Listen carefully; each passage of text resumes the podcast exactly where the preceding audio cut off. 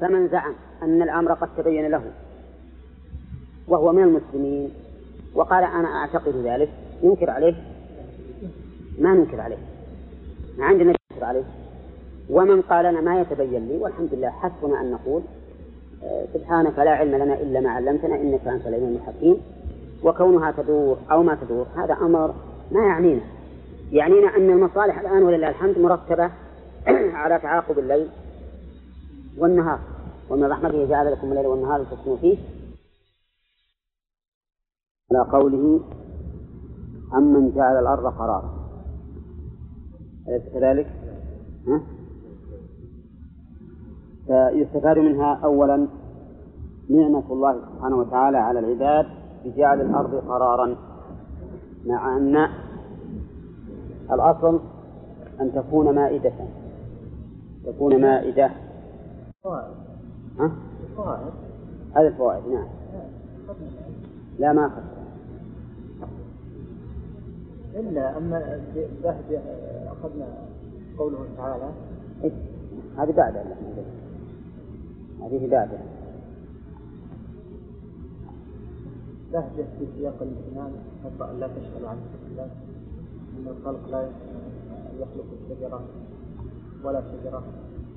حد هؤلاء؟ هذه ما اللي بعده الآية اللي بعده. وقفنا على يعني القرار أي نعم مو اللي بعده.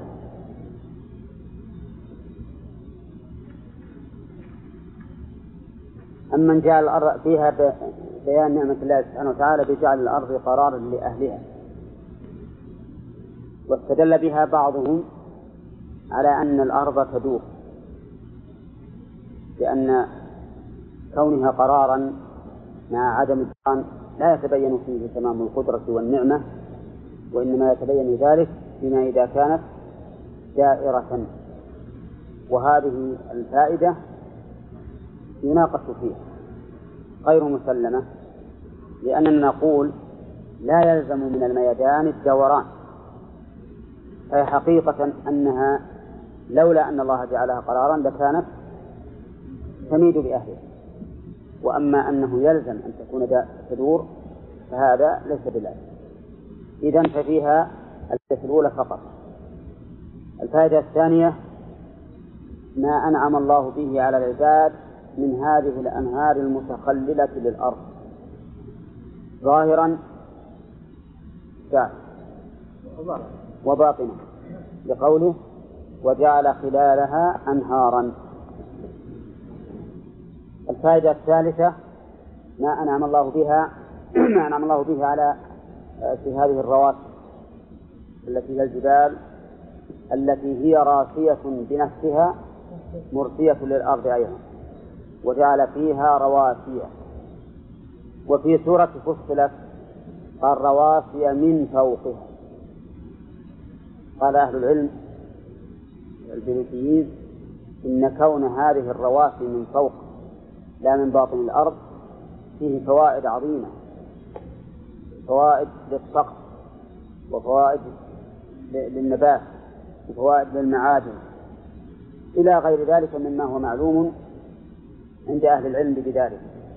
يعني يقولون إن كون الجبال المرسية للأرض من فوقها دون أن تكون من أسفل فيه فوائد كثيرة.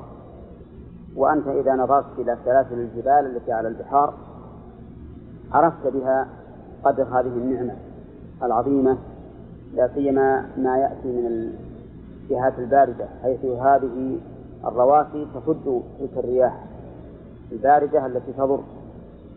فالمهم أن فيها فوائد عظيمة لكونها من فوق الأرض ولكن هذا لم يذكر هنا وإنما ذكر في سورة الفصلة وفيها أيضا الفائدة الرابعة بيان قدرة الله عز وجل حيث جعل بين البحرين حاجزا. والبحران هما العذب والمال. وهذا الحاجز هل هو مفقود أو مذكور؟ نعم فيه في احتمال بل إننا نقول عام. يشمل المشهود والمذكور وإن لم يشهد. فإن الأنهار هذه جعل الله بينها وبين البحار حواجز طبيعية كالأرض وحوائج غير معلومة لكنها مذكورة. فإن في جوف البحار المالحة أنهار عذبة وعيون عذبة. وفيها أيضا بيان قدرة الله ومنته أيضا بجعل الحاجز بين هذه هذين البحرين. لأنه لو اختلط ماء بعضهما ببعض لأفسد أحدهما الآخر وضاعت منافعهما.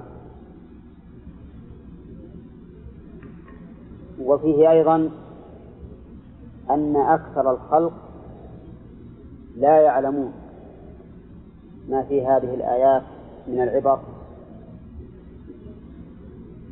ثم إن نفي العلم كما قلنا قد يكون نفيا لأصله وقد يكون نفيا لثمرته وفائدته. والأمر كله واقع. إن الناس من ليس عنده علم أصلا ولا يفكر في هذه الآيات ويرى أنها ظواهر طبيعية وليس لله تعالى فيها أي شأن. ومنهم من يعلم ولكن لا ينتفع. ثم قال تعالى أمن يجيب, أمن يجيب المضطر إذا دعاه ويكشف السوء ويجعلكم خلفاء الأرض أإله مع الله قليلا ما تذكرون. في هذه الآية من الفوائد أن الله تبارك وتعالى يجيب دعوة المضطر بقوله أمن يجيب المضطر إذا دعاه. الفائدة الثانية أنه لا فرق بين أن يكون المضطر مؤمنا أو كافرا. من يؤخذ من, من العموم وعدم التقييد لأنه ما قيد بأنه مسلم بل أطلق وعمه. الفائدة الثالثة أنه ينبغي إقامة الحجة على الخصم بما يعترف به. لأن إجابة المضطر يقر بها هؤلاء المكذبون. كيف ذلك؟ هم إذا ركبوا في الفلك وأصابتهم الضراء والأموات من يدعون؟ يدعون الله. فهم عند الضرورة ما يدعون إلا الله. فإذا كنتم تعرفون أنكم لا تدعون إلا الله عند الضرورة فكيف تعبدون غيره عند الساعة؟ إذا فالفائدة هذه الثالثة ما هي؟ هنا هنا يا أخي هنا هنا قدامك. آه، إقامة الحجة على الخصم بما يعترف به لأنه لا يمكنه إنكاره. نعم. والفائدة الرابعة؟ الرابعة. لا خير الأمور الوسط. وش الخمسة اللي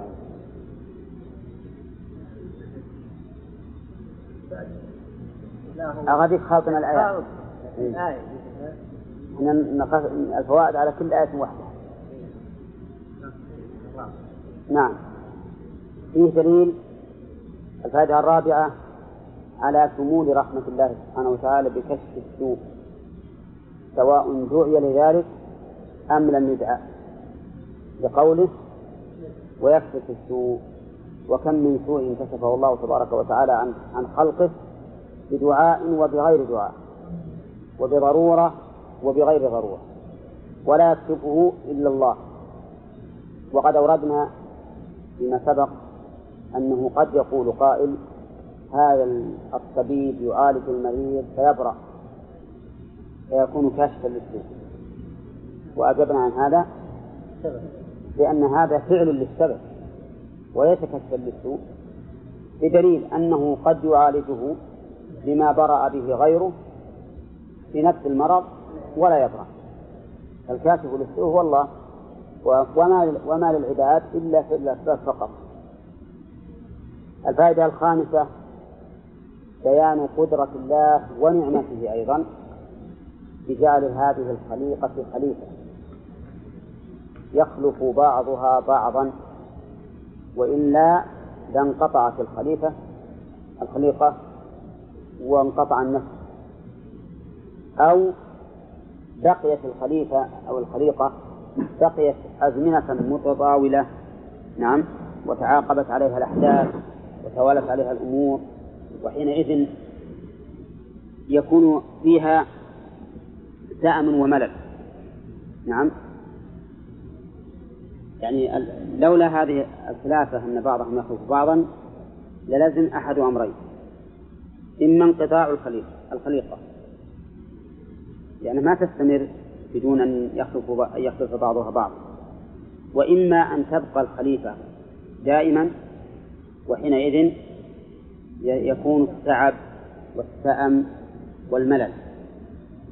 وقد جاء في ذلك قول الشاعر فإنت تكاليف الحياة ومن يعش ثمانين حولا لا أبالك يسأم. وقال الشاعر الآخر إن الثمانين وبلغتها قد أحوجت سمعي إلى ترجمان. ففي الحقيقة أن طول الزمن في الإنسان يضعفه ويلحقه السأم والملل ثم هو لا يزال يتذكر الأحداث التي تتعاقب وحينئذ يرجع ويم و و ولا يكون عنده قرار نفسي ولا فكري. لذلك كان من قدرة الله سبحانه وتعالى ومن رحمته أيضا أن جعلنا خلفاء. يخلف بعضنا بعضا. نعم. ها؟ إلا هم أيضا يخلف بعضهم بعضا. لأن الجن والإنس يموتون عامة في هؤلاء وهؤلاء. وح... نعم. لازم الأول لعدم الخلافة أن انقطع النفس. إما أن يموتون أو يبقون مع هذا الضرر. وفي أيضا من الفوائد أيضا أن كثيرا من الناس لا يتذكر. مع وجود ما ما به التذكر. لقوله قليلا ما تذكرون والتذكر بمعنى الاستعاضة لأن الإنسان يذكر فينتفع بذكره فيقال اتذكر نعم.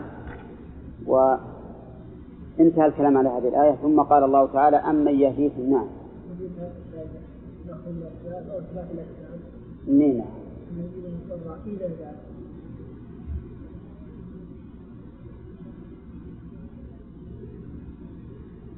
قد يجيب بلا كلمة لكنه هذا جعل الدعاء إيه لأنه الدعاء بالحقيقة أظهر الإنسان حاجته فيكون لإجابته وقع ليس كوقعه إذا حصل بدون بدون طلب. قول. ممكن أن أن يقال هذا وممكن أن يقال الآية ما صيغة له. على كل حال إثبات الأسباب وأن الدعاء من أسباب من أسباب إزالة الضرر يمكن أن يجعله فائدة.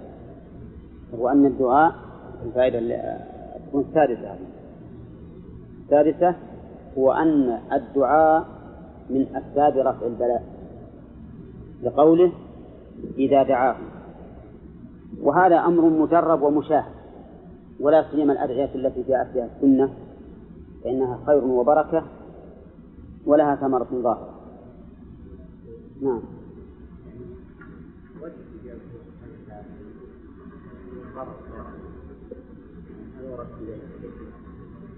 أي نعم.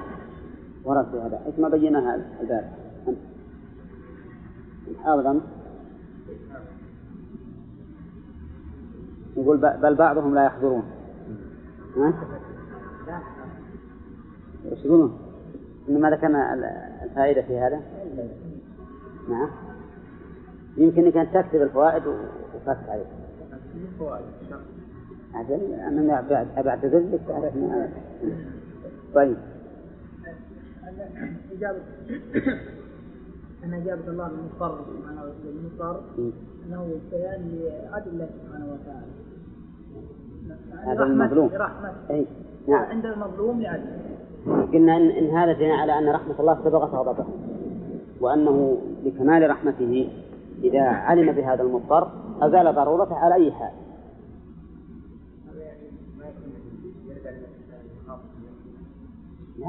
ولهذا إذا إذا كانوا في الفلك دعوا الله مخلصين له الدين فأجاب دعاءهم مع أنه يعلم أنهم سيسكتون إذا خرجوا. وأن إيمانهم هذا بس إيمان ضروري. أي. ربما يجعلهم يعني قد يسلمون وقد يكفرون لأن الحقيقة النعمة قد تكون امتحان إما للخير ولا للشر. ولهذا بعض الناس إذا مسهم الضر دعوا الله فإذا أصيبوا بالرحمة إذا فريق منهم بربهم يشركون. وفي أيضا آه، أمن يهديكم في ظلمات البر والبحر ومن يرسل الرياح بشرا بين يدي رحمته إله مع الله. أظن ما قرأنا. أولى أو قرأنا بعضه. طيب. نخلي إن شاء الله الكلام عليه. في المستقبل قال الله تعالى ومن يرسل الرياح بشرا بين يدي رحمته أي قدام المطر. هذا هذا تفسير لقوله بين يدي. والمطر تفسير للرحمة لأنه من آثار رحمة الله وسمي رحمة لأنه من آثارها وبه تحصل الرحمة. فمن الذي يرسل الرياح؟ لا أحد يستطيع أن يرسل الرياح سواء كانت رياحا عقي... ريحا عقيمة أم ريح بشرى بين يدي رحمته إلا الله سبحانه وتعالى. وفي وقوله ومن يرسل الرياح بالجمع الأكثر أن الجمع يكون في رياح الرحمة والإفراد في ريح العذاب. إلا إذا وصفت الريح المفردة بما يدل على أنها ريح خير حتى إذا كنتم في الفلك وجرين بهم بريح طيبة. ثم إن الرياح بالنسبة للفلك ليست من مصلحة أهله. ولا لا؟ لأن الرياح إذا اختلفت على الفلك ما مشى. ما مشى لا سيما الفلك الأول. فإن الفلك الأول يمشي على الهواء السفن الشراعية. فإذا اختلفت عليه الأهوية تعوق. ولكن إذا كانت ريحا واحدة صار ذلك أحسن. ولهذا قال حتى إذا كنتم في الفلك وجرين بهم بريح. طيبة وفرحوا بها جاءتها ريح عاصف وجاءهم الموت من كل مكان. المهم الرياح إنما تقال في الغالب في رياح الرحمة وفي الإفراد في ريح العذاب هذا الغالب. نعم. وفي عاد إذ أرسلنا عليهم الريح العقيمة. نعم. وأما عاد فأهلكوا بريح صرصر عاتية وأمثال ذلك. وقال العلماء ومن الحكمة في هذا أن الريح إذا كان مهبها واحدا صارت أصلح إذ لا شيء يقابلها من الرياح حتى يكثر حدتها. فلهذا كانت تأتي دائما في مقام العذاب. وقوله ومن يرسل الرياح بشرا بين يدي رحمته قال تعالى أإله مع الله. الجواب؟ لا إله معه. وكل هذا تقرير لألوهية الله سبحانه وتعالى التي ينكرها هؤلاء المشركون. تعالى الله عما يشركون. تعالى بمعنى على بتنزه. لقمان على بتنزه. لأن معنى تعالى مشترط معنى ترفع عن هذا الشيء مع علوه فهو عال بتنزه شو عنه عما يشركون عن هذه الأصنام التي يجعلونها مع الله شريكا في العبادة ولا في الربوبية؟ ها؟ في العبادة أما في الربوبية فإنهم يقرون بأن هذه الأصنام ليس لها أبدا شأن في الربوبية ولكنهم والعياذ بالله يعبدونها مع الله. ومنهم من يصرح بأنه يعبدها لتقربه إلى الله. كما قال الله عنهم ما نعبدهم إلا ليقربونا إلى الله زلفى فهم معترفون بأن عبادتها ليست عبادة مقصودة لذاتها بل هي مقصودة لغيرها لتوصلهم إلى الله عز وجل. تعالى الله عما طيب عما يشركون به غيره. عام في كل شرك. ها؟ في كل شرك. وعام في كل مشرك به. والله تعالى متعال عن كل شرك وعن كل مشرك به مهما عظم قدره. ثم قال تعالى أمن يبدأ الخلق في الأرحام من نطفة ثم يعيده بعد الموت وإن لم تعترفوا بالإعادة بقيام البراهين عليها. أمن يبدأ مثل ما قلنا فيما سبق من أصله أم من؟ لكنها قرنت اتباعا للرسم العثماني. نعم. ومن فوائد قرنها ألا تتصادم مع القراءة الأخرى. وهي أمن يبدأ. نعم. وقوله يبدأ الخلق المؤلف رحمه الله قصر في التفسير حيث قال في الأرحام من نطفة والصواب أنه أعم من ذلك. يبدأ الخلق في الأرحام من نطفة هذا فرد من أفراده. وإلا فقد بدأ خلق الإنسان من من طين ثم جعل نسله من سلالة مهين أيضا بعض الأشياء التي تتولد ولا تتوالد ما لها أرحام تكون فيها. وإنما تتولد مما تتولد منه بدون أن يوجد لها أرحام. والصواب في هذا أن يقال بالعموم يبدأ الخلق أي يوجده ابتداء في الأرحام وغير الأرحام. لا أحد يستطيع أن يفعل ذلك. يا أيها الناس ضرب مثل فاستمعوا له. استمعوا له. إن الذين تدعون من دون الله لن يخلقوا ذبابا ولو اجتمعوا له. لو يجتمعون كلهم اللي يدعون من دون الله ليخلقوا ذبابا ما فعلوا ما استطاعوا. أبلغ من هذا وإن يسلبهم الذباب شيئا لا يستنقذوه منه. هذا الذباب الضعيف إذا سلبهم شيئا ما يقدرون يردون ضعف الطالب والمطلوب. إذا الذي يبدأ الخلق هو الله والذي يعيده هو الله سبحانه وتعالى. وقول المؤلف رحمه الله وإن لم تعترفوا بالإعادة لقيام إبراهيم عليها لا حاجة لتقديره لأن الله سبحانه وتعالى لما ذكر بدء الخلق فإن إعادة الخلق بالفطرة والعقل أهون من ابتدائه. فهو إذا تقرر أنه يبدأ الخلق فإنه من المعلوم أنه يعيده بل إعادته أهون. نعم. فعلى هذا يكون الله تعالى قد قرر ألوهيته بفعل بهذا الفعل العظيم. وهو بدء الخلق بعد وإعادته. هنا. بعضهم مقرون ربما نعم وبعضهم يقر بهذا. ثم يعيده. ومن يرزقكم من السماء والأرض ومن يرزقكم من السماء أي من جهة السماء بالمطر والأرض بالنبات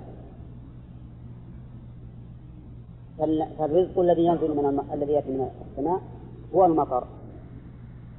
والذي يأتي من من الأرض هو النبات هذا ما قاله المؤلف.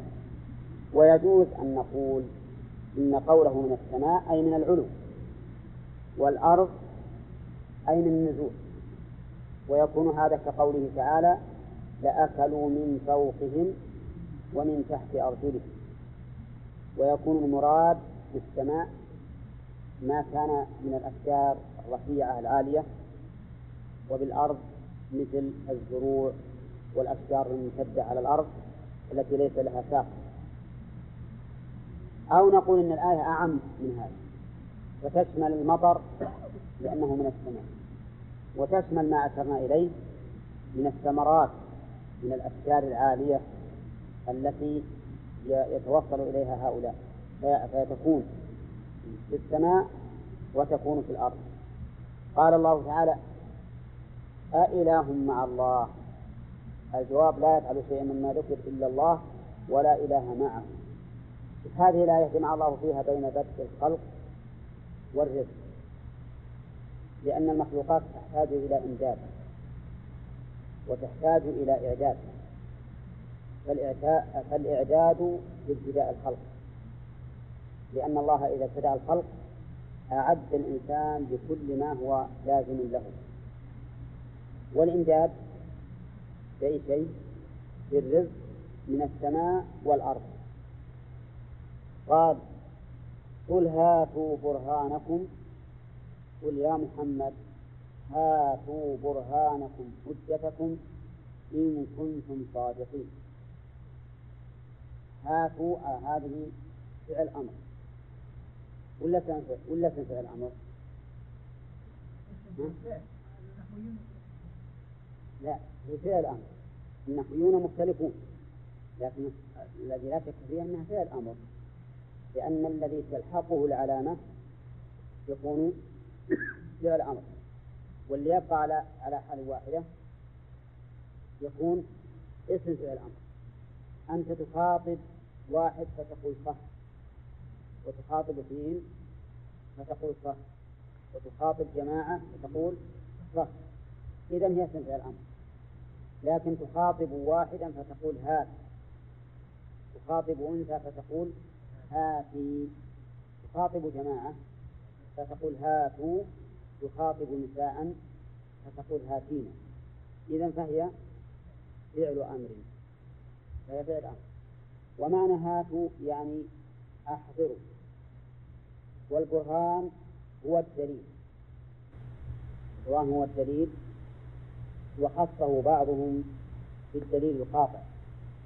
وقالوا إن الدليل إن كان قطعيا في دلالته فهو برهان وإن كان ظنيا فهو دليل وليس ببرهان. ولكن الظاهر من, من الآيات الكريمة أن البرهان في القرآن دليل سواء كان قطعيا كما قال أهل المنطق أم غير قطعي. فعلى هذا نقول هاتوا برهانكم شامل لأي شيء؟ للقطع والظن لأنه ما عندهم لا دليلا قطعيا ولا ظنيا. طيب قل هاتوا برهانكم إن كنتم صادقين. الأمر في قوله هاتوا. معنى المراد به؟ المراد به التحدي نعم إن كنتم صادقين أن معي إلها فعل شيئا مما ذكر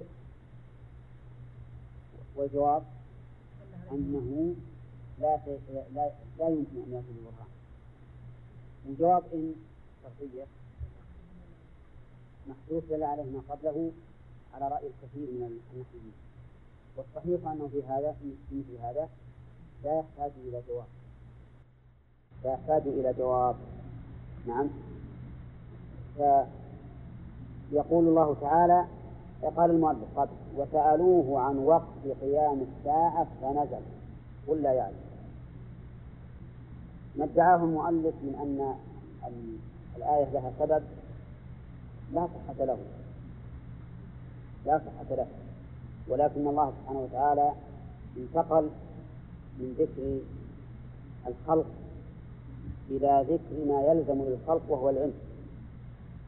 فإن الخلق لا بد أن يتقدمه علم إذ لا يتم خلق إلا بعلم وقدرة. فمن لا علم له لا يخلق ومن لا قدرة له لا يخلق فالآية فيها انتقال من معنى إلى معنى وليس لها سبب كما قال المؤلف. قل لا يعلم من في السماوات والأرض من الملائكة هل في السماوات والناس الذين في الأرض وكذلك الجن. الغيب مفعول يعلم ومن فاعل يعلم. أولا من فاعل يعلم. والغيب مفعول. أي ما غاب عنهم فيكون الغيب على تقدير المؤلف مصدرا بمعنى اسم الفاعل.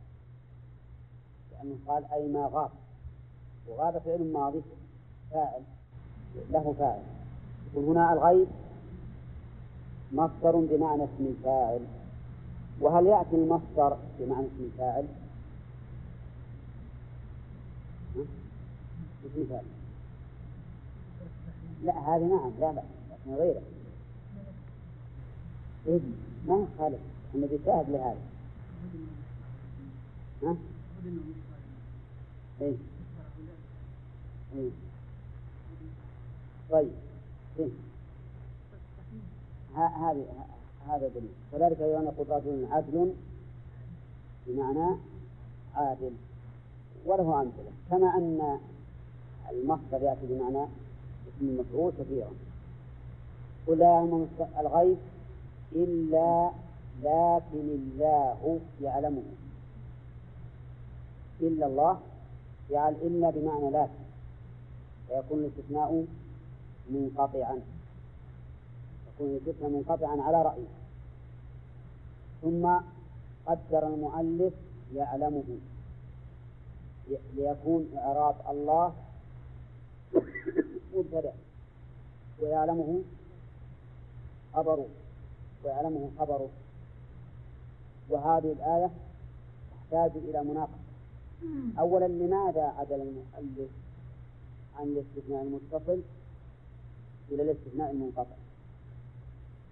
قل لا يعلم من في السماوات ومن في الأرض الغيب إلا الله. لا. لا. لأنه يرى أن الله تعالى لا مكان له.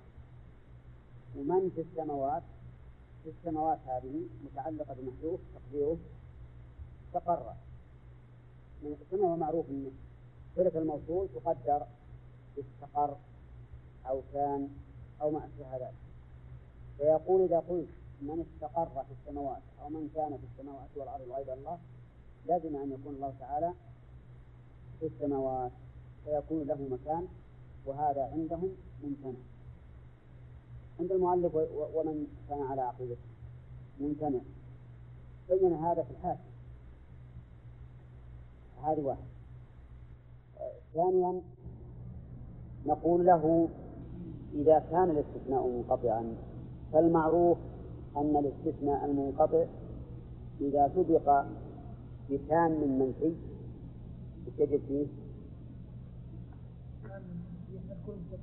إيه؟ إذا كان منقطعا يجب فيه النص. كما قال ابن ابن مالك في الألفية وانصب من قطع. وعن تميم فيه إبدال وقع. فالمشهور عند العرب أنه إذا كان الاستثناء منقطعا وجب فيه النص وهنا ليس منصوبا. فقال نحن نجعل الجملة لا دخل لها في الاستثناء ونجعل الله مبتدأ والخبر محذوف. وش الأجل؟ لأجل أن لا نخالف المشهور من من كلام العرب لأن القرآن بلسان قريش وليس بلسان بني تميم. طيب بعض العلماء يقول نحن نتخلص مما فر منه المؤلف مع عدم إثباتنا المكان لله بأن نقول لا يعلم من يذكر في السماوات والأرض. الغيب إلا الله. ما نقول من استقر. وحينئذ يزول الإشكال حينئذ يزول الإشكال لأن الله تعالى مذكور في السماوات وفي الأرض. فيزول الإشكال الذي من أجله قطع المؤلف الاستثناء. والخلاصة يا جماعة الآن أحب أن نعيد التقرير. على الرأي على الرأي الذي نرى وهو المتعين أن الاستثناء هنا متصل وأن الله تعالى له مكان وأن مكانه في السماء. وقد سأل النبي صلى الله عليه وسلم الجارية فقال لها أين الله؟ فقالت في السماء. وأشار النبي صلى الله عليه وسلم إلى السماء حينما أشهد ربه على إقرار أمته بإبلاغ رسالته. فقال وهو يخطب في عرفة لما قال هذا هل بلغت؟ قالوا نعم. قال مشيرا إلى السماء. اللهم اشهد فهذا دليل على أن الله في السماء. يسقون من في السماوات والأرض الغيب إلا الله الاستثناء متصل ويكون الله بدل من من أو بدلا من من. بدلا من من؟ كما إذا قلت. قام. ما قام القوم إلا زيد. نعم. فإن هنا الإتباع أولى. الإتباع أولى. وإن كان يجوز النص لكن الإتباع أولى. فعليه نقول الاستثناء متصل ولا فيه إشكال على عقيدة أهل السنة والجماعة. نعم. أي نعم.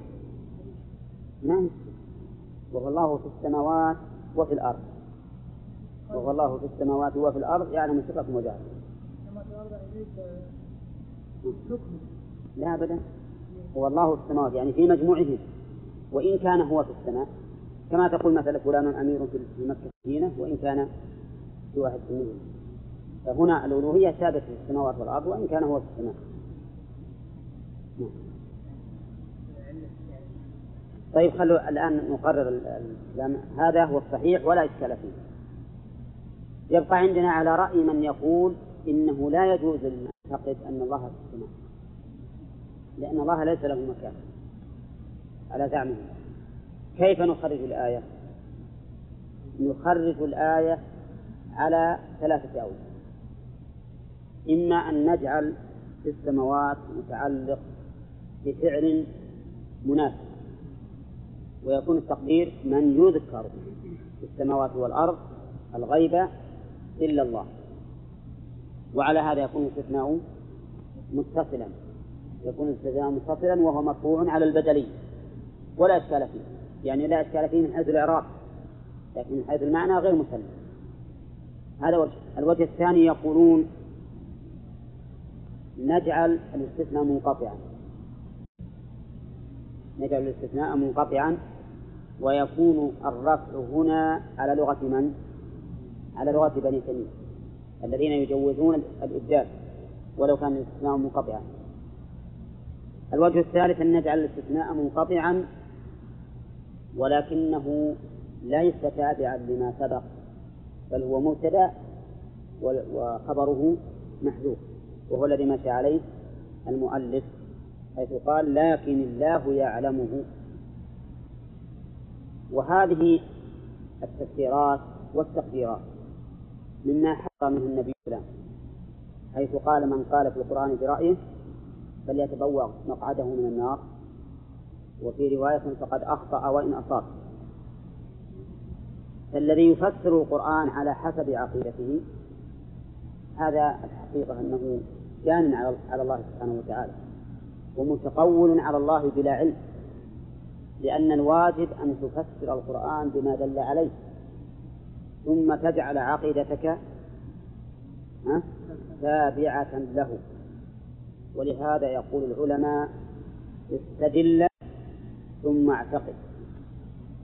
ولا تعتقد ثم تستدل. لأن الإنسان اللي يعتقد أولا ثم يستدل الغالب عليه أنه يخضع الأدلة إلى معتقده كما هو معروف الآن تجدون هذا فيما يتكلم الناس فيه في العقائد وتجدونه أيضا حتى فيما يتكلمون فيه في الأحكام. فإن من ينتمي إلى مذهب إذا جاءت النصوص الدالة على خلاف مذهبه تجده يسلك فيها أحد مسلكين إما إبطالها إن أمكنه فيقول هذا ضعيف ومردود ولا هو مقبول وإن لم يمكن الإبطال سعى بالتحريف. سعى بالتحريف لأجل أن تطابق مذهبه. وهذه علة قل من يسلم منها إلا من شاء الله. أن يجعل عقيدته وحكمه تابعا. شو للدليل. وهذا هو الواجب على كل مسلم أن يجعل ذلك تابعا للدليل لأجل أن يكون تابعا. والنصوص تكون متبوعة.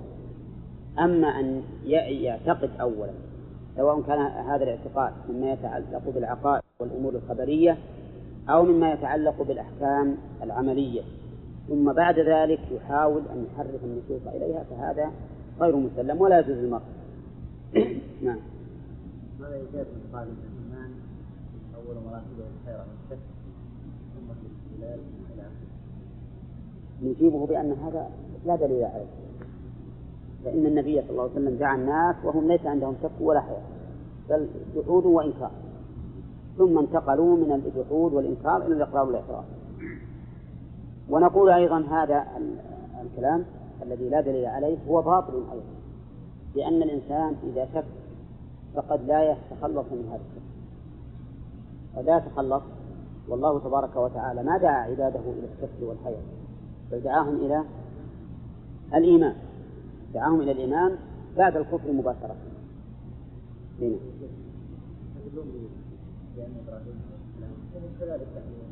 بدون بغض النظر عن كونه في نعم. لأنه أول أمر قال هذا ربي وهذا ربي ثم فرغ به حتى فرغ به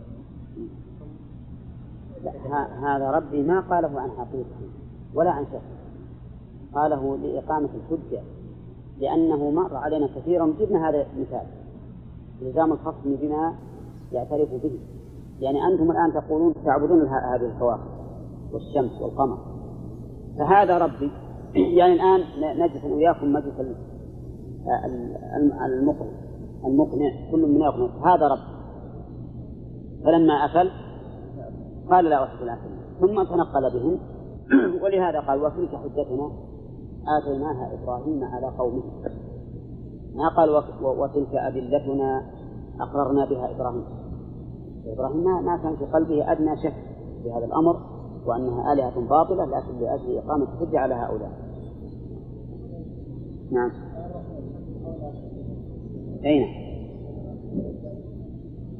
لما قال بلى ولكن ليطمئن قلب قول. ها؟ اي نعم قال ولم تؤمن قال بلى ولكن ليطمئن قلب هل إبراهيم شاف؟ ما شاف. ها؟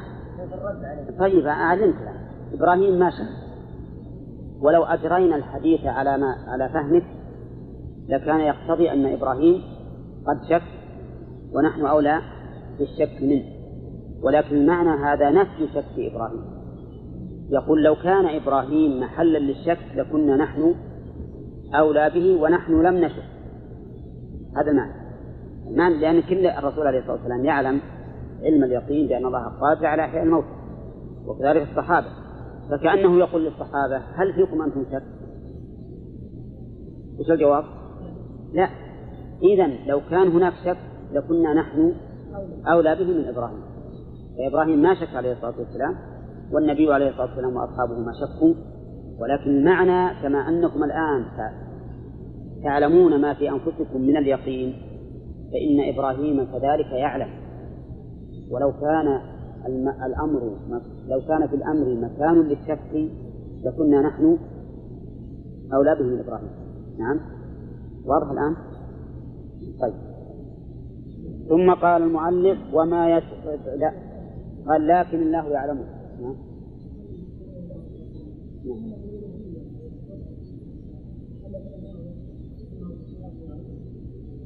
في السماوات وفي الأرض. هذه مجموع. الظرف الآن لمجموع اثنين. فهو يقين ما يخرج عن الاثنين. يقين ما يخرج عن عن الاثنين. لكنه تبارك وتعالى في واحد منهم. بدليل العقل والنقل. مثل ما ضربنا مثلا بقولك فلان أمير في المدينة وأمير في في مكة نعم. المعنى أن إمارته ثابتة في مجموعهما.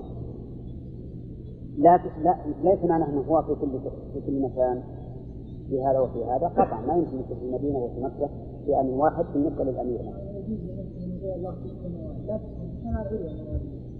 إيه يعني مراد في السماوات يعني في السماوات في السماء.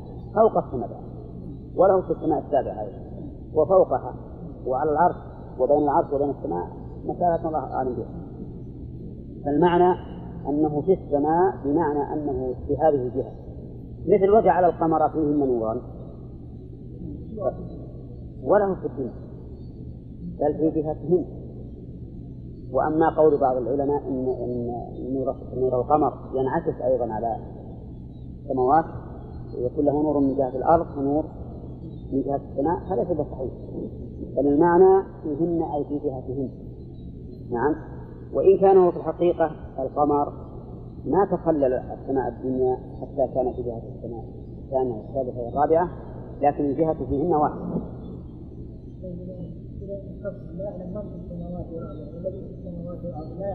كل اللي في السماوات والأرض ما يعلمون الغيب إلا الله. وأين الله؟ في السماوات. الله في السماوات. أي في جهتها لا مهم أنا ما في يعني حتى في السماء ليس في السماء السابعة السماء العلو أي نعم. السماء العلو أو نجعل فيه بمعنى على لأن فيها تقييد لأهل السماء يا جماعة إما أن تجعل فيه بمعنى على يكون على السماء أو في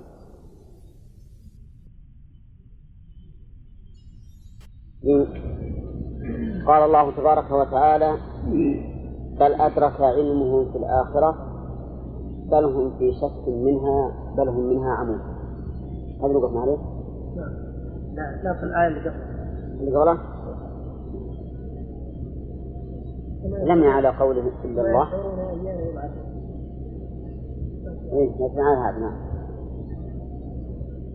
من الفوائد فيما سبق. أظن.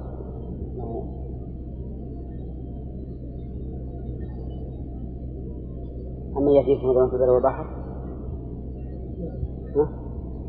اضبطوا من الغنيمة يعني أنا أحسبه أنسى الفوائد وش آخر ما وقفنا ها؟ شلون؟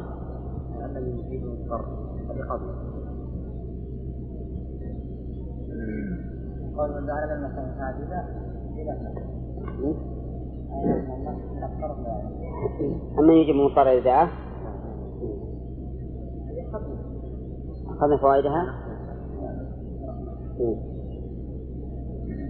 قال الله تعالى أمن يجيب المضطر إذا دعاه ويكشف السوء ويجعلكم خلفاء الأرض أإله مع الله قليلا ما تذكرون. يستفاد من هذه الآية أولا قدرة الله سبحانه وتعالى لأن قوله يجيب يشمل كل ما يتطلبه الضرورة من قليل أو كثير. فيكون في ذلك دليل على قدرة الله سبحانه وتعالى. ومن فوائدها أيضا بيان أن رحمة الله تعالى سبقت غضبه لأن قوله المضطر يشمل الكافر والمؤمن. ترى في سورة النمل يعني.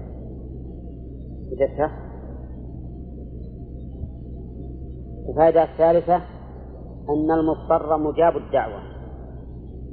أن المضطر مجاب الدعوة مطلقا لقوله أمن يجيب المضطر ولم يقيده بالمؤمن. الفائدة الرابعة أن إجابة المضطر المتحكمة مشروطة بما إذا دعاه.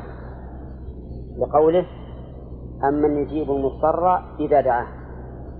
وأما إذا لم ندعه فقد يجيبه وقد يعني فقد يزيل ضرورته وقد لا يزيلها. لأن المضطر قد لا يدعو الله تعالى استغناء بما عنده من المادة من الأمور المادية عن دعاء الله سبحانه وتعالى. فيستأنف عن دعائه وحينئذ لا يكشف لا تكشف ضرورته. فالمهم أن إجابة المضطر هنا اشترط الله تعالى أن يكون المضطر داعيا فقال إذا دعاه. الفائدة الخامسة منة الله تبارك وتعالى على عباده بكشف السوء. كشف السوء أي إزالته. عن المضطر ولا عن غير المضطر؟ عن الجميع.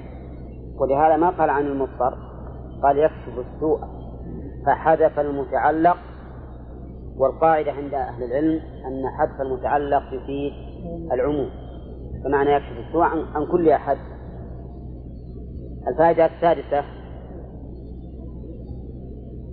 حذف المتعلق يفيد العموم.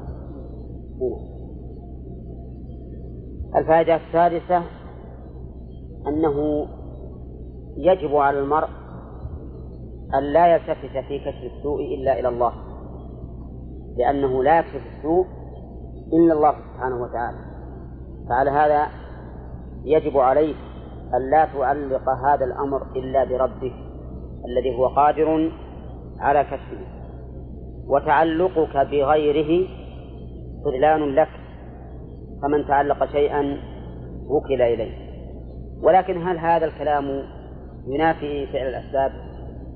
لا ينافيه لأن فاعل الأسباب إن كان يعتقد أن السبب وحده هو الفاعل لذاته فإنه ينافي ما ذكرنا. وإن كان يعتقد أن السبب هو الفاعل ولكن بتقدير الله فهذا من من التعلق بالله سبحانه وتعالى. لأنه لا ينافي إذا توكلت عليه واعتمدت عليه أن تفعل من الأسباب ما جعله الله سببا. الإنسان يرجو من الله تعالى دخول الجنة والنجاة من النار ومع هذا يفعل أسبابه.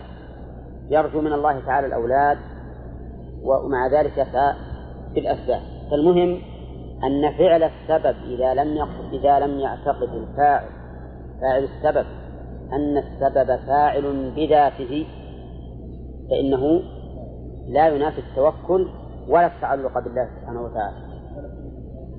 ها؟ ولا كمال التوكل. ولا ينافي كمال التوكل أيضا. ولهذا كان الرسول عليه الصلاة والسلام وهو سيد المتوكلين يفعل من الأسباب ما يدفع به السوء. وفيها أيضا الفائدة الثامنة بيان ها؟ السابعة. الفائدة السابعة بيان منة الله سبحانه وتعالى بجعل بجعل الناس على هذه الأرض خلفاء. يخلف بعضهم بعضا. وقد ذكرنا فيما سبق الحكمة من ذلك. وهو أنه إن لم يخلف بعضهم بعضا لزم أحد أمرين. إما استمرار الخليفة الأولى وحينئذ يلحقها الملل والسآمة وعدم التجديد وإما انقطاع الخلق أو الخليقة لأنه ما فيها أحد يخلقها فالله تبارك وتعالى من منته أن جعل الناس خلفاء.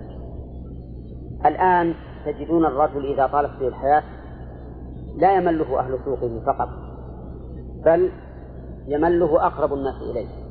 نعم. تجدهم يقولون الله يريحنا بالعافية وما أشبه ذلك.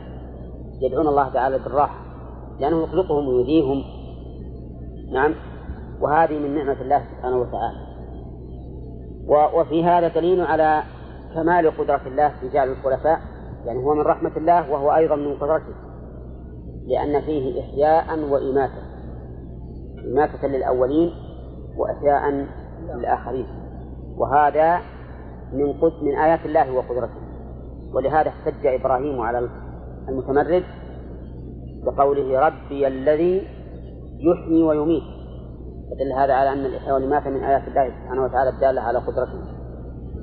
وفي هذا دليل على أنه مهما ظهرت الدلائل والقرائن في الآية أيضا فائدة أظن هي التاسعة على أنه مهما كثرت القرائن والبراهين فإن من الناس من لا يتعظ بها.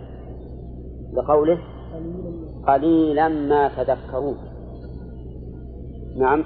وأن من المتعظين أيضا من قد يكون اتعاظه قليلا.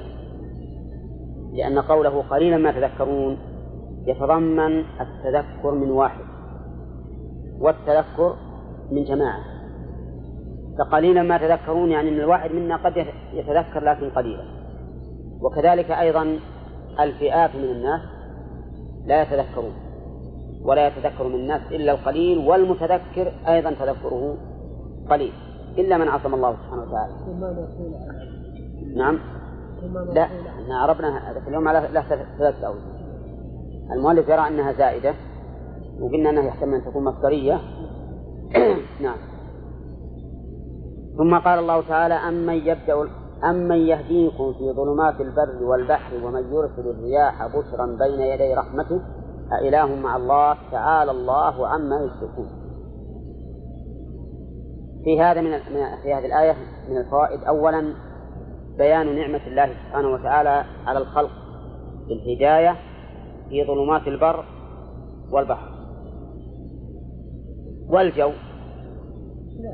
ها؟ أيهن من البر. أو من البحر. كأنك على البحر. وهم من البحر. لأن قلنا على قاعدة الفقهاء الهواء تابع للقرار. إن كانك على البر فهو من ظلمات البر.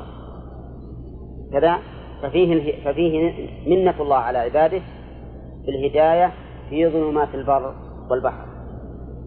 وهذه الهداية هل هي بعلامات؟ أو بإلهام. بكلا الأمرين. نعم. قد تكون بالعلامات وهو الأكثر وقد تكون بالإلهام. لما توجه تلقاء مدين قال عسى ربي أن يهديني سواء السبيل. وما يعرف عليه الصلاة والسلام شيئا فهداه الله سبحانه وتعالى. ولهذا بعض العلماء يستعمل هذه الآية إذا ضاع. إذا ضاع بالبر أو حتى بالبلد. يدور بيت واحد ولا ولا اهتدى إليه يتلو هذه الآية. عسى ربي أن يهديني سواء السبيل. وهو دعاء مناسب ودعاء مناسب. إذا منة الله على هداية الهداية في ظلمات البر والبحر. نعم. سواء كان ذلك بالأسباب المشاهدة أو كان ذلك بالإلهام. فإن الله تعالى يمن على العباد بهذا وبهذا. وفيها الفائدة الثانية أنه يجب على الإنسان أن يعتمد على الله في الهداية إلى الطريق الحسي كما يعتمد عليه في الهداية إلى الطريق المعنوي. فكما أنك تقول الله رب اغفر لي وارحمني واهدني في الهداية المعنوية كذلك أيضا اعتمد على ربك في الهداية الحسية. لا تعتمد أيضا على الأسباب لأنه كم من أناس أهل معرفة ودود بالدلائل ومع ذلك لا يهتدون. وقد حدثني رجل أثق به يقول إنه ذهب من عنيزة إلى بريدة في حاجة قبل تظهر السيارات. أعطاه أحد التجار هنا كتاب إلى أحد التجار في بريدة. وقال له احرص على نصف توصل بك يقول فصليت المغرب. خارج البلد. في عنيزة ورحت مع طريق يسمونه طريق الخرا. مختصر. يقول لما أني وصلت وهو مع الزان الاخير يعني ساعة وربع تقريبا. وعلى رجليه. وصليت في المسجد مسجد التاجر اللي في بريدة وانتظرته حتى خرج. وتابعته وقلت هذا خط من فلان. قال إيه ادخل. ادخل مسجده. يقول إني قلت له بمشي. قال لا بس لزم علي وقول دخلت. قالوا يسوون لك هوى يقول قال متى كان يعني؟ يزيد كنت يصلون به المغرب. قال اخوه والله يا أخوي هذا إنه أجود من ناقتنا الفلانية. يقول أنا ما حطيتها على بالي هالكلمة. ما ابدا ما حطيتها على بالي اطلاقا. يقول تقهويت وطلعت يقول أنا طلعت ومرنت وابدأ أدور أدور ويا ما ادري ولا راجع الا للخبر يقول لهم إلى آخر الليل. لما دخت تعبت ومليت ولها أهل خباء واجلهم قلت لهم ما الطريق؟ قال الطريق عندك ما بينك وبين الا إلا شيء يسير. المهم بقي إلى طلوع الشمس وينصرف النهار عد الليل ويوم جاء عاد راح مدينه الكلام مش عليه؟ على إن الرجل هذا يهتدي. ومع ذلك ظل ظل الطريق. لا لا تقول إني أنا والله عارف. الهدايه هداية الله للطريق هذه من نعمة الله سبحانه وتعالى على العباد. سواء في البر أو في البحر. و ها؟ اي اي ساعة وربع بعض الناس جيد. يركض إيه؟ يحدثون الناس من أهل الخريطة لو إنهم ما زينه لكن ما يخالف. يقولون يجلسون يتعللون بعد الأخير يروحون يسرقون من رمان البكيري نعم؟ ويجون يتعللون عليه. لا الاولين لا يعني شيء عجيب. نعم؟ اما العاد ما يغرمنا. لا تضر وزر وزر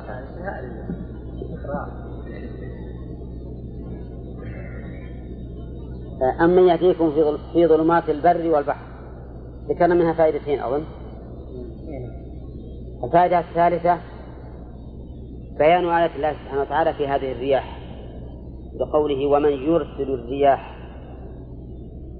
الفائدة الرابعة أن هذه الرياح مسخرة مدبرة وليست هي التي تهب بطبيعتها بل هي مسخرة مدبرة لقوله ومن يرسل الرياح.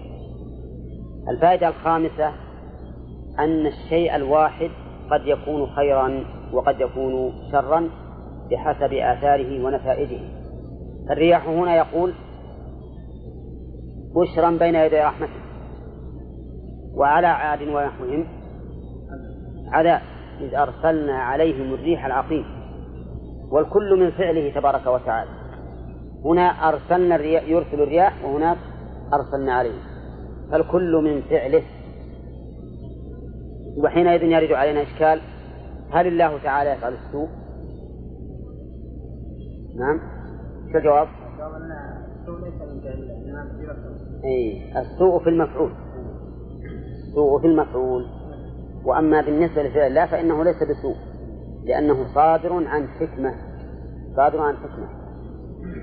وقد مر علينا في أول الآيات أن انتقام الله تعالى من المجرمين هو نعمة وكمال يحمد عليه.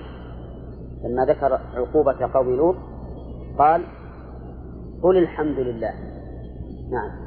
و وفيه أيضا دليل على الفائدة السادسة. أن المطر من رحمة الله. كقوله بين يدي رحمته. السابعة إطلاق الصفة على آثارها. بقوله بين يدي رحمته. فالمطر ليس رحمة الله ولكنه آثار من آثار الرحمة. والله سبحانه وتعالى يطلق الرحمة على على ما كان من آثاره. قال الله تعالى للجنة أنت رحمتي أرحم بك من أشاء. أنت رحمتي أرحم بك من أشاء.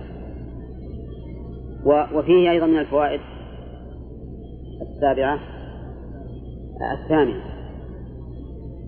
دليل على أن الرياح سبب لنزول الأمطار. بقوله ومن يرسل الرياح بشرا بين يدي رحمته وقال تعالى في آية أخرى صريحة الله الذي يرسل الرياح فتثير سحابا فيبسطه في السماء كيف يشاء ويجعله كسفا فترى الودق يخرج من خلاله. نعم. هذا دليل واضح على أن الرياح هي التي تثير السحاب بإذن الله سبحانه وتعالى. وفي الآية أيضا من الفوائد بيان تنزه الله سبحانه وتعالى عن كل ما يشرك به وأنه أعلى وأعظم من كل ما يشرك به من كل ما يشرك به. لقوله تعالى الله عما يشركون. وفيها الفائدة العاشرة أنه لا أحد يستطيع أن يفعل هذه الأفعال وهي الهداية في ظلمة البر والبحر وإرسال الرياح بشرا بين يدي رحمته. ولهذا قال أإله مع الله يفعل ذلك؟ الجواب لا. طيب هل يشمل الهداية في ظلمات البر والبحر؟ بالأسباب التي توصل الناس إليها اليوم؟ يشمل؟ أي نعم يشمل لأن الله أطلق الهداية بأي سبب كانت فهي من الله. قال الله عز وجل أمن يبدأ الخلق ثم يعيده ومن يرزقكم من السماء والأرض أإله مع الله؟ قل هاتوا برهانكم إن كنتم صادقين. أمن يبدأ الخلق ثم يعيده؟ من فوائدها أولا بيان قدرة الله تبارك وتعالى في بدء الخلق وإعادته. ولا أحد يستطيع بدء الخلق وإعادته. أبدا. إلا الله. والذي قال لإبراهيم أنا أحيي وأميت. وش جوابه يا يوسف؟ ها؟ الذي قال لإبراهيم أنا أحيي وأميت. جواب. إيه وش, وش نجيب إحنا؟ إبراهيم قال ربي الذي يحيي ويميت فرد عليه بقوله أنا أحيي وأميت. وش نجيب؟ ها؟ ما هو الذي يبدأ الخلق ثم يعيده؟ هو الله إذن هو الذي يحيي ويميت. فبماذا نجيبه؟ هذا يسأل السبب ولا ولا نعم. وأما أن يحيي فيجعل الحياة في ميت. لا يستطيع. أو يميت فيخرج النفس من من البدن هو ما يستطيع. واضح؟ إذا قوله تعالى ما يتوقع يريد واضح انها إنها مختصة بالله وأنه لا أحد يستطيع. الفائدة الثانية. نعم.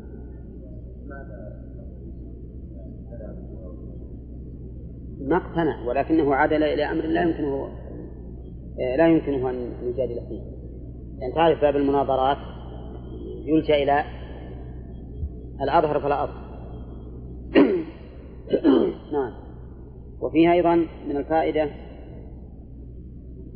من الفوائد بيان أن الرزق من الله عز وجل. لقوله ومن يرزقكم من السماء والأرض. طيب أليس الله تعالى يقول فارزقوهم منه فارزقوهم فيها. ها؟ طيب شلون تقولون الرزق من الله ولا أحد يرزق إلا الله؟ يجوز يجوز إطلاق الرزق على العام على أنه السبب. على أنه السبب الذي على أنه السبب. إيه، فيكون هنا إضافة الرزق إلى العبد من باب إضافة السبب. إلى مسبب. نعم. يقال أن الرزق الذي يضيفه إلى الله عز وجل. الرزق المطلق والرزق المخلوق مقيد. بالله ربما هذا أيضا نقول إن وجه آخر أن الرزق العام غير الخاص. لكن حتى الخاص أيضا ليس رزقا مستقلا. إنما هو بالسبب. ولهذا الجواب الذي لا يخرج عنه شيء أن نقول إن إضافة الرزق إلى المخلوق من باب إضافة الشيء إلى سببه. ولهذا قال الله تعالى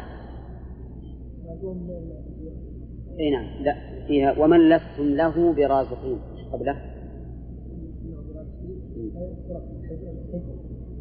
تعالى ومن شيء عندنا خزائنه الا يوم ما الرياح لواقع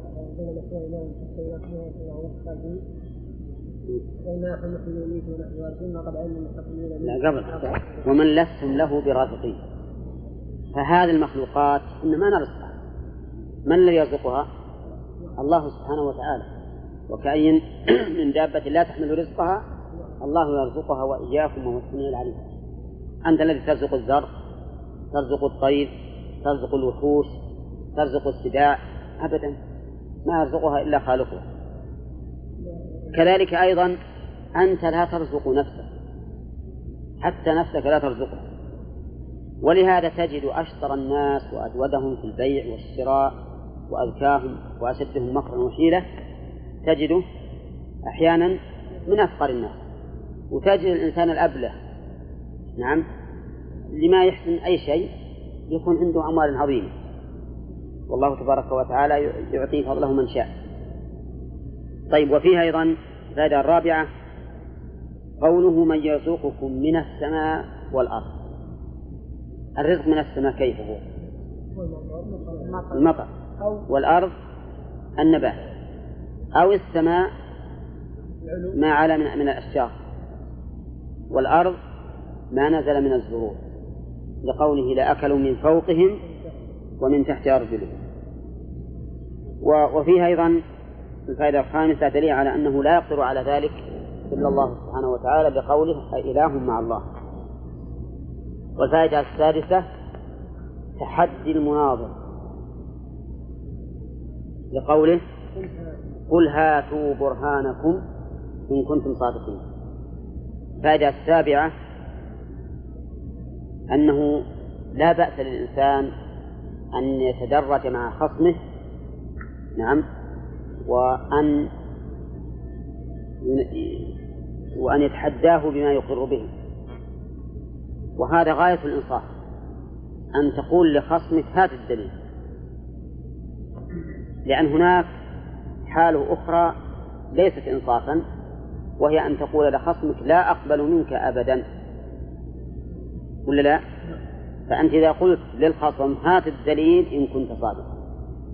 فقد أنصفته وتحديته أيضا وحينئذ يظهر يظهر عجزه. لكن لو قلت لو تأتي بأي دليل ما قبلت معناه أنك أنك جعلت العلو له. الآن هو ينتصر عليك وأنت تنخذل أمامه مع أنك الآن في هذا الوصف تكون مستكبرا تكون مستكبرا. لكن لو فرض أنه ظهر عناد هذا الرجل وأنه إنسان يماري ولا يقصد الحق هل لك أن تقول أنا لا أقبل منك؟ يعني مثل افرض أنك أنت أن استدللت عليه بآية من القرآن أو بنص صريح من السنة وصحيح. ثم جعل يجادلك في هذا الأمر. لو قال مثلا الربا حلال. مصلحة عظيمة. تنتعش به ينتعش به الاقتصاد. نعم. والناس يتحركون. فوش اللي حرم؟ تقول هو حرم الربا. قال إيه هذا الربا اللي في الجاهلية؟ إذا حل الأجل على الدين على الفقير وهو فقير قال نزيد في الأجل ونزيد في الربا. وأما ربا البنوك وما أشبه ذلك فهذا برضا من الطرفين ولا فيه ظلم وهو انتعاش للاقتصاد ومصلحة للبلاد نعم وتنمية للمال وما أشبه ذلك. هذا يصح أن أقول لا أقبل منه مهما جئت به. لماذا؟ لأنه مجادل ما يريد الحق. فالشيء الذي فيه نص صريح واضح المجادلة فيه غير مقبول. ولهذا قال لما قال أبو سفيان أعلو هبل في أحد. ماذا قال الرسول صلى الله عليه وسلم؟ قال لا تجيبون. منعهم أنهم يجيبون. نعم. وش السبب؟ لا. قال قال ألست أي نعم. بالعكس. لما قال هل فيكم محمد وهذا و... و... و... وفيكم ابن أبي قحافة وابن الخطاب قال الرسول لا تجيبون. إهانة له. لكن لما قال أعلو هبل وصار بيجادل بالباطل ليعلي ليعليها الحق وصار هذا فيه تشبيه لأن الشبهة قائمة في هذا في هذا في هذا المكان. وش وجه قيام الشبهة؟ أن الانتصار كان لهم. فمن سمع هذا الكلام قال صحيح. هبل الآن اعتلى. فكان من المناسب هنا أن تزال هذه الشبهة فيقال الله أعلى وأجل. أما بالأول فرأى النبي عليه الصلاة والسلام أن من المصلحة أن أن يهجر وأن لا يجاب وفي الحقيقة ليس في هذه شبيه ليست هذه المسألة شبيهة بمسألتنا ليست شبيهة بمسألتنا وكنت أظن أنها شبيهة شبيهة بها. أجابه عمر. نعم. أجابه عمر لما قال ما هؤلاء قد كفيتمون الحاصل لأنه الآن صارت الشبهة. لما كانوا ما تكلموا وقال أما هؤلاء فقد كفيتموهم تقوم الشبهة أمام الناس. يقول صحيح لهم أحياء لأجابوا حينئذ صار الجواب له محل. طيب إذا في دليل على أنه في مقام المناظرة ينبغي للإنسان أن يطالب الخصم. شو؟ بالدليل. لأن في ذلك فائدتين. الفائدة الأولى إظهار العدل. والإنصاف. جيب دليل نتبع هذا عدل وإنصاف. الفائدة الثانية منع استنصار الخصم. لأن الخصم إذا ما طلب منه الدليل ولا أبدا ما نقبل منه تجيب دليل ولا ما تجيب دليل حينئذ يستنصر ويقول يلا الآن غلبت نعم. طيب. قل هاتوا برهانكم إن كنتم صادقين. وفي هذا دليل على أنه ليس عندهم برهان. ولا لا؟ لأنه لو كان ثمة برهان لم يكن للتحدي فائدة إطلاقا. نعم. وبهذا ننقلكم إلى آية أخرى وهي قوله تعالى يا معشر الجن والإنس إن استطعتم أن تنفذوا من أقطار السماوات والأرض فانفذوا لا تنفذون إلا بسلطان. أعلى بعض الناس صوته بهذه الآية حينما قالوا إن الكفار وصلوا إلى القمر. وقال هذه الآية دليل صريح صحيح واضح ظاهر على أنه يمكن الوصول إلى القمر. نعم. لقول لا, لا لا تنفذون إلا بالسلطان. والسلطان العلم. هكذا قال. نعم. فيقال له يا غبي من قال لك أن السلطان العلم؟ السلطان ما به السلطة وهو في كل موضع بحسبه. فإذا كنت تجادل في آية علمية أو في مسألة علمية فالسلطان العلم. إذا كنت تبي تبي تسرق تبي تكلم لص تبي تقطع يده فالسلطان القدرة على تنفيذ قطع يده. مو العلم. نعم. إذا كنت تريد أن تصعد مكانا مرتفعا فالسلطان القوة. نعم. فالسلطان في كل مكان هو عبارة عن السلطة على الشيء. الآن إن استطعتم أن تنفذوا من أقطار السماوات والأرض فانفذوا لا تنفذون إلا بالسلطان. وش معنى السلطان؟ القوة والقدرة. والقدرة. ولهذا قال يرسل عليكم شواظ من نار ونحاس فلا تنتصرون فهل هؤلاء يرسل عليهم شواظ من نار ونحاس؟ نعم. والآية إن استطعتم أن تنفذوا من أقطار السماوات والأرض جميعا فهل هؤلاء نفذوا من أقطار السماوات والأرض؟ ها؟ هب أنهم نفذوا من أقطار الأرض لكن ما نفذوا من أقطار السماوات ثم إنه لو كانت دالة على ذلك لكان هذا التحدي لا معنى له إن استطعتم إذا كانوا لا يستطيعون ليش قالوا إن استطعتم؟ نعم الشيء المستطاع ما ما ما يعرض بمعرض التحدي ثم إن الآية مسوقة بين خلق ابتداء الخلق ثم الموت ثم الموقف ثم وهذا يقال لهم متى؟ في الموقف. ذكر الله خلق الإنسان من صلصال في الفخار ثم قال كل من عليها فان ثم قال يا معشر الجن والإنس نعم. ثم قال و فإذا انشقت السماء فكانت وردة كالدهان إلى آخره فذكر جزاء الظالمين وجزاء المؤمنين. فالحاصل أنا أقول, أنا أقول إن التحدي في مقام الإمكان غير مقبول ولا يمكن أن يقع في كلام الله ولا في كلام أي واحد من البشر. كيف تتحدى بما يستطاع؟ نعم. إيش تقول يا عبد الله؟ الم... لا. المعاند فيه تفصيل إذا كان ذلك من إهانته و... و... وعدم تأثير شبهته فالأولى خصم وأما إذا كان ذلك سببا للاستنصار أو سببا لقوة تشبيهه فيجب أن يرد عليه. يجب أن يرد عليه. فلكل مقام مقام إذا عاند إن كان له قوة نعم فأسكته بالحديد والنار. وإن كان ما له قوة فللبيت رب يحميه. نعم. اي المراء غير اي لا ما هو بالجدال لاثبات الحق لأن فيه مرى بس مجرد مغالبة. هذا هو المنهي عنه. وأما الجدال فقد أمر الله به. الجدال لإثبات الحق وإبطال الباطل مأمور به وجوبا أو استحبابا حسب الحال.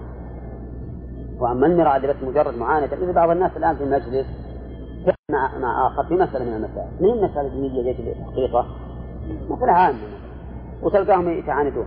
أنا قلت إذا وأنت قلت إذا أنا علي حق وأنت عليك حق هذا ما ما, له لأن هذا ما يزيد الأمر إلا شدة وربما يتحزب الحاضرون إلى حزبين وربما يحدث في قلب أحدهما على الآخر حقد وعداوة. فلهذا كان من الأحسن ترك قول وإن كان نعم. ليس وإن كان اي لا ما هو المراد حق شرعي. يعني أنا مثلا أقول لك إن فلان جاء وصل مثل البلد هذا. وأنت تقول لا ماشي. الحق مع من؟ مع الصادق هذا المحق. مو بمعنى المحق إنه معنى ضد الباطل اللي هو الشرع. طيب قل هاتوا برهانكم إن كنتم صادقين. ثم قال تعالى قل لا يعلم من في السماوات والأرض الغيب إلا الله. الخطاب للرسول صلى الله عليه وسلم فيستفاد من هذا ومما سبق أن توجيه الخطاب للرسول عليه الصلاة والسلام أن يقول قولا يدل على عناية الله سبحانه وتعالى بهذا القول لأنه عبارة عن إيش؟ رسالة خاصة القرآن كله مأمور أن الرسول يقول للناس كل القرآن لكن إذا خص بعض الآيات بكلمة قل يدل على عناية الله تعالى بهذا الأمر حيث أو أوصاه به أوصاه بتبليغه وصية خاصة. الفائدة الثانية أنه لا يعلم أحد الغيب إلا الله. كذا؟ طيب اللي في المستقبل ما يعلمه أحد إلا الله بكل حال. والحاضر أو الماضي قد يعلم. الحاضر والماضي قد يعلم. ودعوى علمه ليست من علم الغيب. وعلى هذا فاللي يحيرون ويخبرون عن ما جرى على العبد. هؤلاء ليسوا ممن يدعون علم الغيب. كالسبب لأنه إما ماضي أو حاضر وهو معلوم. لكن قد يكون غائبا عن البشر شاهدا للجن. لأن الجن يعلمون الشيء البعيد. ويخبرون من يصحبهم من الإنس. وعلى هذا فما نحدث به عن بعض الناس إنه إذا جاءهم المريض قالوا أنت أصابك كذا وأصابك كذا وأصابك كذا ويقع ويكون الأمر كما أخبر. هذا ليس من دعوى الغيب. فتصديقه ليس كفرا بالله. ليس كفرا لكن يبقى النظر في حال هذا الرجل هل هو مستقيم؟ فإننا حينئذ نركن إليه و ولا حرج علينا إذا ذهبنا إليه. أما إذا كان غير مستقيم بحيث إن الجن لا تخدمه إلا بشرك وكفر فإنه لا يجوز لنا أن نذهب إليه لما في ذلك من الإعانة على الكفر. وقد ذكر شيخ الإسلام أن الجن يخدمون الإنس لمصالحهم لمصالح الجن. فإذا كانوا كفارا فإنهم قد يخدمونهم إذا أشرك الإنسي بالله. وقد يكون مثل يعشق الإنسي مثلا تكون امرأة تعشق هذا الرجل وتقول أنا أخدمك بشرط إنه إنه يفعل نعم. أو كذلك رجل من الجن يأتي امرأة من الإنس. فيحصل الأمر كذلك. فيكون هذا الأول شرك اللي أشرك بالله. والثاني فسوق وزنا. وقد يختمه لمجرد محبته له بدون أي سبب. فهذا لا, لا بأس به. وقد يختمه لله يرى أنه عابد وتقي نعم أو عالم ينفع الناس بعلمه. فيختمه لهذا السبب. فما دامت أن ما دام أن خدمة الجن للإنس تتنوع فإن حكم استخدام الإنس للجن يكون بحسب هذا التنوع. يكون بهذا ولا يقال إنه حرام مطلقا نعم ولا يقال إنه جائز مطلقا بل على حسب الحال. وقد بلغنا أن من ان أن أحد أهل العلم كان يسمع في حلقته حركات بغير مشاهدة ويقولون إن الجن يحضرون العلم عنده وأنه أحيانا يسمعون كلاما وسؤالا بدون أن يعلموا به. نعم إيه هذا يعني توافر عندنا. ها؟ اي نعم إيه هذا حادث مو بيحدث؟ لا يسمعون جميعا بس ما يشوفون. يسمعون جميعا ولا. وهذا لا ليس ببعيد. إذا كان الرسول صلى الله عليه وسلم حضره ناس من الجن وحضروا القرآن وتأدبوا لما حضروه قالوا أنصتوا نعم. فلما قضي ولوا إلى قومهم منذرين نعم. وأيضا لما سمعوا القرآن قالوا إن سمعنا قرآنا عجبا يهدي إلى الرشد فآمنا به. فورثة الأنبياء من أهل العلم يمكن أن يحضرهم أناس من الجن ينتفعون بعلمهم. وليس هذا ببعيد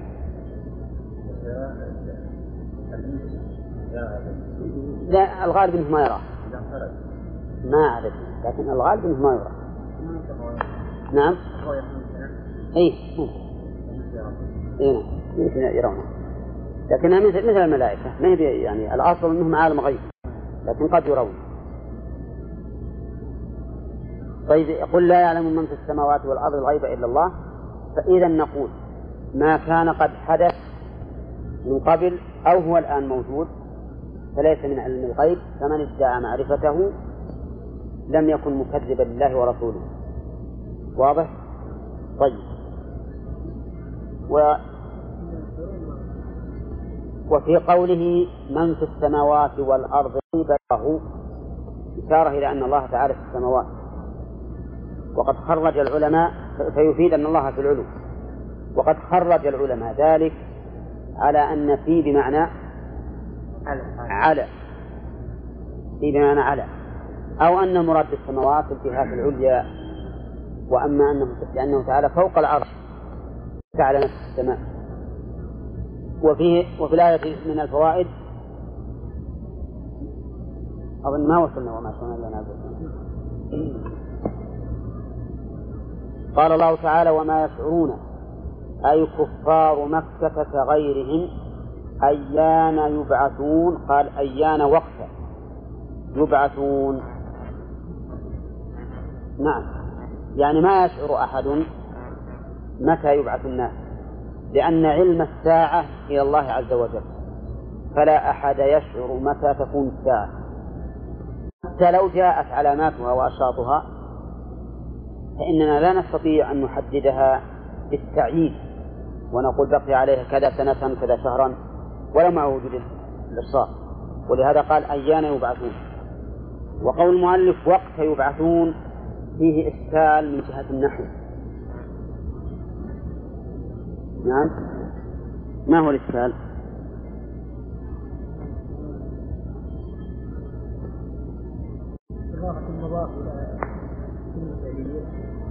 أيان هذه ظرف. لكنها استفهامية. وقت ظرف مجردة من الاستفهام. ولهذا تفسير أيام بوقت قصور ولو قال المؤلف متى يبعثون؟ لكان هو المناسب. نعم لكان هو المناسب. لأن أيان يبعثون نقول إنها ظرف وهي متضمنة للاستفهام معلقة للفعل عن العمل. وين الفعل؟ يشعرون. يشعرون أيان يبعثون. فالجملة أيان يبعثون في محل نصب يشعرون. ولو كان التقدير وقت يشعرون وقت يبعثون لكانت لم يكن في الجملة تعليق. فإذا المؤلف بتقديره وقت آه، ضيع علينا مسألتين المسألة الأولى ما تضمنته أيان من الاستفهام. قول والمسألة الثانية تعليق كون الجملة هنا في محل نصب لأنها معلقة بأيان وعلى تقديره تكون أيان نفسها أو نفسها هي المفعول. نعم هذا ما ينبغي التنبه له لأنه ينبغي أن يكون أن يكون التفسير اللفظي خاصة مطابقا للمفسر مطابقا له في كل الأحوال. وما يشعرون أيان يبعثون طيب من ادعى أنه يعلم متى يبعث؟ فما الحكم؟ كافر؟ اي نعم. كافر. اللي يقول إن القيامة بتكون في سنة 1414 نعم. اي نعم. هو نشر هذا. نشر هذا في صحف لبنان. عن واحد يقول كاهن استنتج إن تكون في 1414 يعني ما بقي إلا 12 سنة.